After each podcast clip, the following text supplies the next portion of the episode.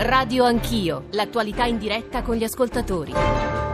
Sono le 8.36, tornate con Radio Anch'io alle nostre spalle, ovviamente c'è il giornale radio, ma prima la nostra analisi sulle conseguenze e gli effetti politici del voto in Basilicata. Eh, adesso noi ci occupiamo di una eh, notizia che è più che molto importante e che ha un eco molto grande anche tra la comunità dei nostri ascoltatori, perché riguarda la produttività e la competitività del nostro Paese. In ultima analisi riguarda anche l'efficienza economica dell'Italia e quindi in ultimissima analisi le nostre tasche. Lo dico perché ieri l'Istat ha pubblicato eh, il rapporto, il settimo, sulla competitività e una serie, c'è una serie di numeri che credo meriti la nostra e la vostra attenzione. Non a caso eh, recupereremo alcuni dei messaggi che ci avete mandato, scritto e dei WhatsApp audio. Con noi ci saranno dapprima Piercarlo Padoan, poi Roberto Monducci, Luigi Scordavaglia, ma insomma eh, tesseremo il solito rapporto tra eh, i protagonisti della vita pubblica e voi ascoltatori. Nell'ultima parte della trasmissione poi concentreremo la nostra attenzione sul caso Battisti e tra gli ospiti eh, avremo Giovanni Pellegrini Marino, che è stato presidente della commissione stragi, l'avvocato di Cesare Battisti, Cristian Raimo, cioè uno degli scrittori, degli intellettuali che poi hanno sottoscritto quei tanti appelli a favore di Battisti e che descrivevano il nostro paese in termini che eh, alla luce odierne delle dichiarazioni di Battisti sono, sono contestabili e di fatti stamani il dibattito è molto acceso. 335 699 29 49 per i vostri sms, per i vostri whatsapp, per i vostri whatsapp audio, radio anch'io, chiocciorai.it per i messaggi di posta elettronica, i social network e la radiovisione sotto la quale potete anche scrivere ulteriori domande, noi cercheremo di prenderle. Io volevo salutare subito eh, Piercarlo Padoan, come sapete è stato un ministro dell'economia nella legislatura passata, adesso è deputato del Partito Democratico, fondamentalmente è un economista. Professore onorevole, buongiorno e benvenuto. Buongiorno agli ascoltatori e a lei, grazie. Avrei per lei quattro domande, so che deve scappare alle eh, 8.42, quindi magari riuscirò a farne soltanto tre. La prima, il rapporto al quale facevo riferimento dell'Istat, credo parli anche a voi, parli ai governi del centro-sinistra, quello che fa molta impressione è che tra il 2000 e il 2016, ma lei lo sa benissimo da economista, la produttività del lavoro in Italia è aumentata solo dello 0,4, in Francia del 15, eh, Regno Unito e Spagna 15, 18 e 3 in Germania. E quindi dire questo governo sta facendo disastri forse è ingeneroso. Mini, ex ministro, anzi, onorevole Padoan. Due cose, la, eh, la, produttività che va male in Italia è un dato purtroppo di lungo termine, riflette rigidità strutturali. Seconda cosa, eh, la produttività che manca richiede di investimenti, investimenti pubblici e investimenti privati che, eh, e questo è un dato, con governi precedenti avevano ripreso a crescere. Poi c'è stata un'improvvisa caduta degli investimenti dovuta ad una caduta della fiducia delle imprese e al fatto che questo governo ha ben pensato di togliere quei provvedimenti dal super all'iperammortamento che avevano dimostrato di funzionare bene. Senza investimenti la produttività ristagna. Sul tema della fiducia devo dire che gli ascoltatori molto scrivono scrivono. Secondo tema, eh, onorevole Padoan, la domanda interna. Anche qui ora non elenco tutti i dati, ma questo viene considerato un problema di lungo periodo, ma anche del presente ed è addebitato in parte da alcune reazioni, lo leggo anche a voi.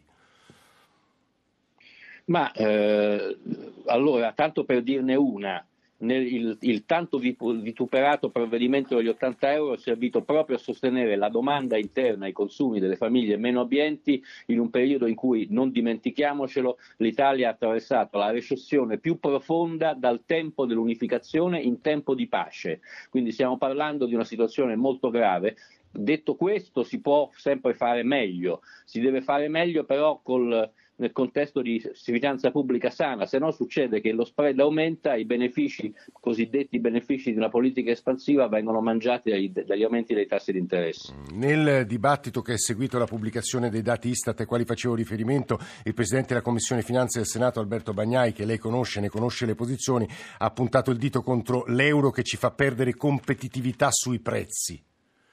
Ma guardi, l'onorevole Bagnai sicuramente sa che nell'euro ci sono molte altre economie oltre a noi e in quelle altre economie la produttività è continuata a crescere. Quindi questa causalità presunta tra appartenenza all'euro e caduta della produttività semplicemente non sta in piedi e questo lo dico da economista a economista. E se poi c'è qualcuno che ha eh, nostalgia della lira, ricordo che la lira veniva svalutata provocando inflazione e i benefici della svalutazione venivano mangiati nel giro di pochi anni. Quindi quella non è la via maestra.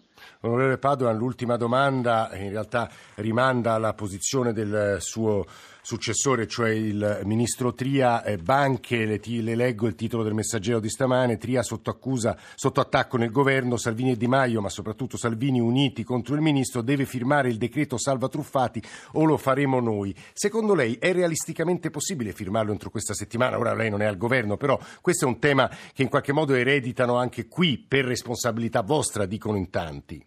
No, guardi, eh, stiamo parlando del, dei truffati, sì. dei cosiddetti truffati delle banche. Sì. I provvedimenti dei governi precedenti avevano rimborsato pienamente i, i, truffati cosiddetti retail, cioè le famiglie che avevano acquistato sul mercato primario i titoli delle banche, soprattutto quelli che erano stati oggetto di, di, di, diciamo, di mis-selling, di mala gestione da parte delle banche, che, eh, quali banche devono essere diciamo, eh, sanzionate per quello che hanno fatto. C'è poi la questione se queste misure sono compatibili con gli aiuti di Stato. Sappiamo delle vicende recenti del, del, del, diciamo, del giudizio eh, relativo al caso Tercas. Sì. Questo apre una nuova fase, ma eh, il problema è che bisogna fare delle cose che poi non, non, non siano smentite da comportamenti incompatibili con la legislazione europea. Dopodiché ovviamente la legislazione europea va vigilata e va eh, verificata di volta in volta. Mm, Piercarlo Padoan, eh, deputato del Partito Democratico, ex ministro dell'economia, grazie per aver aperto questa seconda parte di Radio Anch'io, come avrete capito dalle sue risposte e dalla mia brevissima introduzione, eh, dedicato ai, a dei numeri, a dei dati che rimandano alla situazione economica di lungo periodo nel nostro Paese e che è stato arricchita appunto con quei numeri ai quali facevo riferimento eh, da Roberto eh, Monducci, non soltanto da lui, diciamo dal Dipartimento della Produzione Statistica dell'Istat. Monducci, buongiorno e benvenuto. Buongiorno. E ci sta ascoltando anche Luigi Scordamaglia, Filiera Italia in Alca. Buongiorno Scordamaglia, benvenuto anche a lei. Buongiorno, buongiorno Però, come dicevamo, noi stamane abbiamo bisogno eh, di ascoltatori, delle voci degli ascoltatori, dei messaggi. Proverò a leggerli tra poco perché sono molto articolati, anche, anche di grande interesse. A mio avviso, sentiamo Emanuele da Caglia, anzitutto. Emanuele, buongiorno. Emanuele? Emanuele ci sente, ci dovrebbe Buongiorno. sentire. Buongiorno a lei, vada pure. Eh, no, io ho mandato quel messaggio per dire que- eh, questo qui. Eh, siccome sono pens- io sono pensionato, quando vado a fare la spesa, il mio carrello devo sempre stare attento a quello che metto dentro, quello che costa poco, però sempre con uno sguardo ai prodotti italiani, però meno costosi. Poi per quanto riguarda i giovani, eh, l'economia, l'economia non, è, non, va avanti una economia circolare. Perché? Con questi ragazzi che hanno un incarico di due mesi, tre mesi, un anno o due anni eh, come possono fare quei progetti di vita, mettersi una famiglia, comprarsi una casa, comprarsi un, un, un, una lavatrice? Cioè lei Emanuele ci sta, ci sta, consegnando il grande tema della fiducia. Devo dire che accanto alle sue parole io metterei un'analisi abbastanza sorprendente, devo dire che pubblica la stampa di Torino ed è un'analisi di una casa di investimento, una delle più grandi del mondo, si chiama BlackRock, sulla fiducia degli, salati, degli italiani, soprattutto sulla fiducia sul cosiddetto benessere finanziario. Che, che cosa si intende per benessere finanziario? Eh, cioè il vivere senza contare sullo stipendio, essere... Eh, ehm, essere preparati agli imprevisti, un tema connaturato quindi al proprio presente. Quello che stupisce è che essere i più preoccupati di tutti non sono i millennials, cioè i giovani ai quali lei faceva riferimenti, ma le generazioni over 50 sono quelle che oramai non riescono a pensare a un progetto e vivono sostanzialmente alla giornata. Devo dire che sono dei numeri preoccupanti ma di grandissimo, di grandissimo, interesse. Aggiungiamo anche dei WhatsApp audio, poi leggo due messaggi e vado ai nostri ospiti. Ecco i WhatsApp audio. Perché in questo paese la produttività non cresce ormai da, da più di 20-25 anni? La risposta è perché le risorse vengono utilizzate in maniera impropria e c'è la risorsa ormai finanziaria ma anche se ci penso anche alla risorsa umana in questo paese viene utilizzata esclusivamente per il proprio eh, orticello o per garantire ulteriori speculazioni, ovvero per cercare di incrementare quello che è il mercato eh, finanziario. La produttività in Italia è bassa, ma io penso che sia legato a un discorso sociale, perché spesso i responsabili eh, sono scelti in base ad amicizie e non per competenze. Primo, una retratezza eh, in certi casi delle attrezzature e dei sistemi produttivi. Secondo, la mancanza di un piano, nazio- di un piano nazionale dell'industria. Poi il, l'atteggiamento di molti industriali che pensano più ad accumulare eh, soldi personali, denaro, ricchezze personali che non a far sviluppare la, la propria azienda. E poi la, una burocrazia schiacciante. Ovviamente le analisi sono le più diverse, dipendono moltissimo dal proprio punto di vista esistenziale. Insomma, dico una cosa molto banale, è sempre molto difficile mettere ordine rispetto alle voci degli esperti, le voci degli ascoltatori. Spesso gli ascoltatori sono più esperti anche per esperienza diretta rispetto agli esperti stessi. Sono un cinquantenne che nell'ultimo anno ha vissuto alla giornata, perché ho perso il lavoro, mi sono arrangiato facendo davvero di tutto e ne ho visti tanti coetanei come me in difficoltà, ma davvero tanti. Non cresciamo perché in Italia il nero è ancora troppo alto, punto. E noi continuiamo a nascondere la testa sotto la sabbia.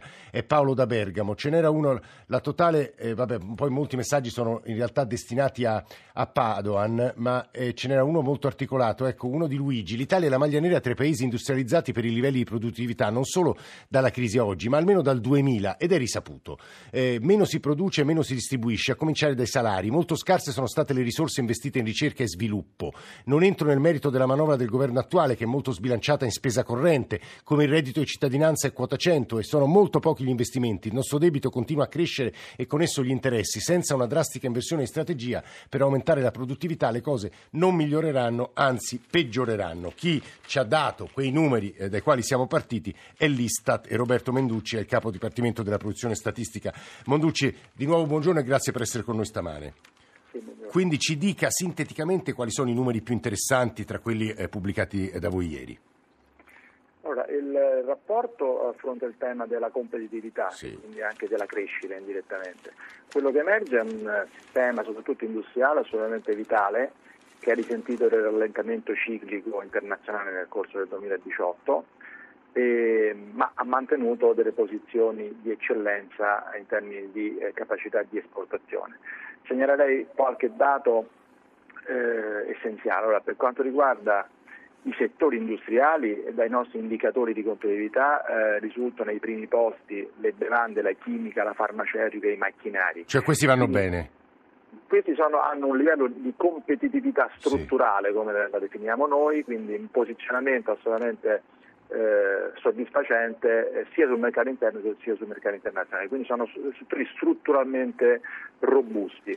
Poi abbiamo, questo è un dato strutturale, poi abbiamo le, un, un aspetto più legato alla congiuntura, come sappiamo nel 2018 c'è stato un forte rallentamento che in, in, in Italia si è trasformato in una flessione del PIL quindi siamo tutti preoccupati per lo scenario macroeconomico. Eh, detto questo, eh, le nostre analisi se- segnalano eh, che questo rallentamento ha impattato in modo molto diverso tra i settori industriali. Allora, qualche dato può essere interessante. Da un punto di vista delle imprese, eh, noi abbiamo che circa un quarto delle imprese, nonostante diciamo, questo rallentamento, eh, ha avuto una crescita sia sul mercato interno sia sul mercato estero, quindi abbiamo costruito una mappa diciamo, delle imprese sì. in termini di crescita. Quindi a fronte di questo rallentamento generale dell'economia italiana, noi abbiamo un quarto delle imprese eh, manifatturiere che ha, ha, avuto una performance di crescita sia sul mercato interno sia sul mercato eh, estero. Dall'altra parte però abbiamo circa un terzo delle imprese che ha avuto un ripiegamento in entrambi i mercati, quindi questi sono i due poli opposti del eh, sistema eh, eh. industriale. Eh, da un lato abbiamo un quarto di imprese eh, lanciate comunque verso un sentiero di crescita, dall'altra parte abbiamo un 32% di imprese che sono in recessione di fatto, certo. nel senso che sono in ripiegamento sul mercato interno e sul, sul, sull'intervento. E il mezzogiorno, una cosa interessante eh. del mezzogiorno è che mentre la quota delle imprese vincenti eh, quelle che crescono in, in, entrambi i mercati, è comparabile a quella media nazionale.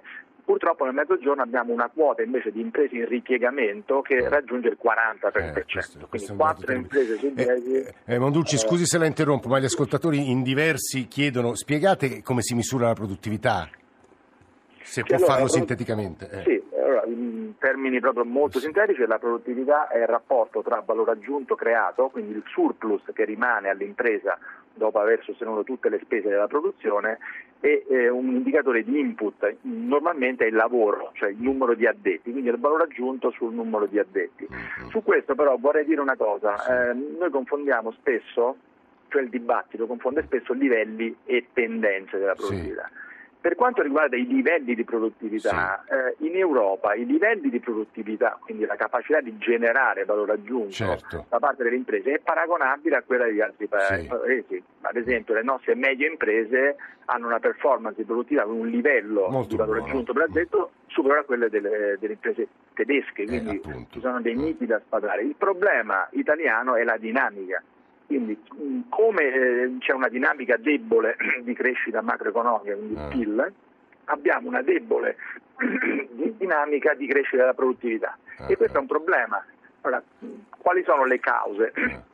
Le cause sono eh, svariate. Io richiamerei soprattutto il tema della struttura industriale. Eh. Noi abbiamo una struttura industriale molto frammentata, abbiamo un numero di imprese dimensione eh, medio-piccola troppo diffusa. Sì, eh, Monducci, si fermi solo un secondo, torno da lei tra poco perché Luigi Scordamaglia ha spesso il polso del paese, Filiera Italia, Inalca, Scordamaglia, eh, perché non cresciamo? Perché la produttività? Insomma, ci stava già aiutando Monducci, lei conosce bene poi la realtà economica del paese, Scordamaglia. Io credo che chi lavora e chi produce in questo paese sia stato troppo trascurato negli ultimi anni e non solo negli ultimissimi. Credo che ci sia un problema di investimenti privati innanzitutto legato al clima di sfiducia. Le ultime previsioni parlano di un 2019 in cui gli investimenti privati industriali si ridurrebbero addirittura del 2,5% e se non si investe non si è competitivi, non si crea innovazione, non si è sui mercati esteri.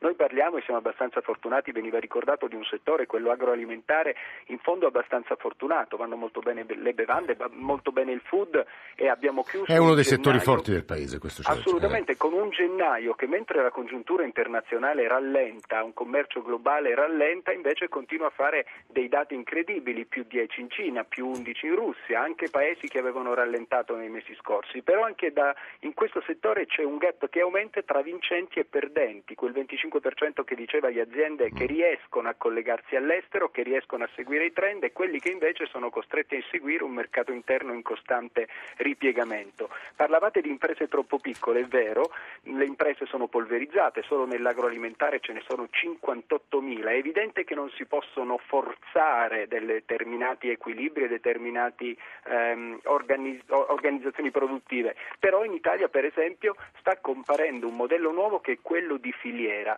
cioè filiera per filiera si stanno individuando dei capofila che poi tirano dietro tante piccole PMI dell'indotto.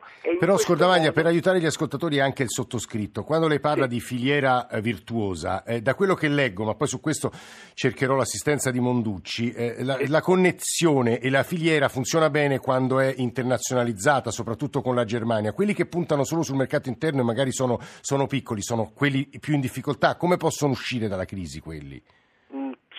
Mercato interno è qualcosa che non darà, non dà e non darà le risposte. Oggi abbiamo un mercato interno che ha perso anche sull'agroalimentare 14 punti, per cui è necessario e indispensabile, quando dico di filiera, che tante piccole e medie imprese oggi legate al, al solo mercato interno facciano filiera con quelle più grandi, trovano, diventano fornitori, distributori, vengano favorite nella presenza su mercati esteri da aziende più grandi perché solo di mercato interno non si può eh, andare avanti. In più c'è questo gap che c'è tra imprese, c'è anche nel, nei consumatori. Lei parlava di, di, di, di, consumi, i consumi alimentari non, sono, non, non hanno un trend particolarmente positivo, ma si allarga sempre più il gap tra il consumatore che è costretto ad andare sempre più verso prodotti discount, a ridurre quali quantitativamente la propria spesa e chi invece purtroppo sempre meno si rivolge a prodotti premium. Quindi c'è ancora tanto tanto da fare e io credo che, ripeto, questo fatto di organizzarsi in filiera darà la spinta necessaria, ma eh. bisogna ridare priorità a chi lavora e chi produce, non assistenzialismo. Luigi Scordamaglia, filiera Italia in Alca, che sta parlando. Ultima considerazione, leggevo una, nella sintesi del rapporto Istat e il futuro dobbiamo sperare nella ripresa della Germania, l'unica economia che per effetto degli intrecci tra imprese tedesche ed italiane consente una trasmissione rapida e intensa della crescita, una cinghia di trasmissione che invece, al di là di tanta retorica, non funziona altrettanto bene con USA e Cina. Monducci ci può salvare solo la ripresa tedesca? Beh, noi siamo molto integrati con la Germania, eh, i nostri dati segnalano una, una velocità e un'intensità di trasmissione tra il ciclo tedesco e quello italiano veramente impressionante, abbiamo proprio punti percentuali di differenza tra tutti gli, gli indicatori. È evidente che questo eh, determina una vulnerabilità potenziale. Nel momento in cui il ciclo eh, tedesco esatto. eh, rallenta ci sono problemi. In realtà in questo caso forse eh, lo scenario è un po' più preoccupante, nel senso che le dinamiche industriali tedesche eh, sembrano essere eh, caratterizzate da un momento di transizione, pensiamo al diesel, no? il settore sì. del, del, degli autoveicoli. Quindi eh, questi fenomeni di rallentamento ciclico che poi eh, vanno indietro, backward, come si dice, sulla filiera e quindi arrivano anche alla nostra filiera interna che serve, che serve eh, l'automotive ad esempio, eh, in futuro potrebbero avere problemi diciamo, di riposizionamento strutturale. Questo è un tema molto interessante, eh sì. nel senso che al di là della congiuntura c'è anche la struttura. E però eh, una cosa interessante per esempio anche però, la, la, l'aumento di connettività diciamo, con la Cina, al di là dell'accordo che è stato fatto in questi giorni che sicuramente faciliterà servire, dice, le sì. cose, noi abbiamo due settori acquirenti cinesi, il commercio all'ingrosso, quindi l'intermediazione sì. commerciale cinese e soprattutto il settore dei macchinari cinese che hanno aumentato tantissimo la quota di attrazione di valore aggiunto italiano. Ma sono macchinari cinesi o macchinari italiani? Siamo noi che compriamo cose loro o loro che comprano? No, no. Noi comprano, eh, loro comprano cose, ah, cose nostre ah, per, eh, per, la meccanica, per le macchine, quindi noi siamo posizionati in modo fortissimo sulla filiera diciamo, della meccanica specializzata, della robotica e quindi abbiamo una filiera eh, stretta che si sta stringendo con la, con la Cina per la produzione di macchine in Cina. Eh, guardi, Monducci e Scordavaglia, vi ringrazio molto perché state provocando un dibattito di grande interesse tra i nostri ascoltatori. Ora non ho avuto tempo di sviluppare questo filone, ma insomma ci torneremo. Moltissimi parlano dei salari troppo bassi in Italia, questa è una delle ragioni della nostra crisi, e poi moltissimi parlano del rapporto fra gli italiani e i tedeschi e dei tanti giovani che vanno a lavorare in Germania. 335 699 2949, solo per ricordare che subito dopo il GR1 delle 9 noi ci occupiamo della questione Cesare Battisti con diversi ospiti che crediamo di grande interesse.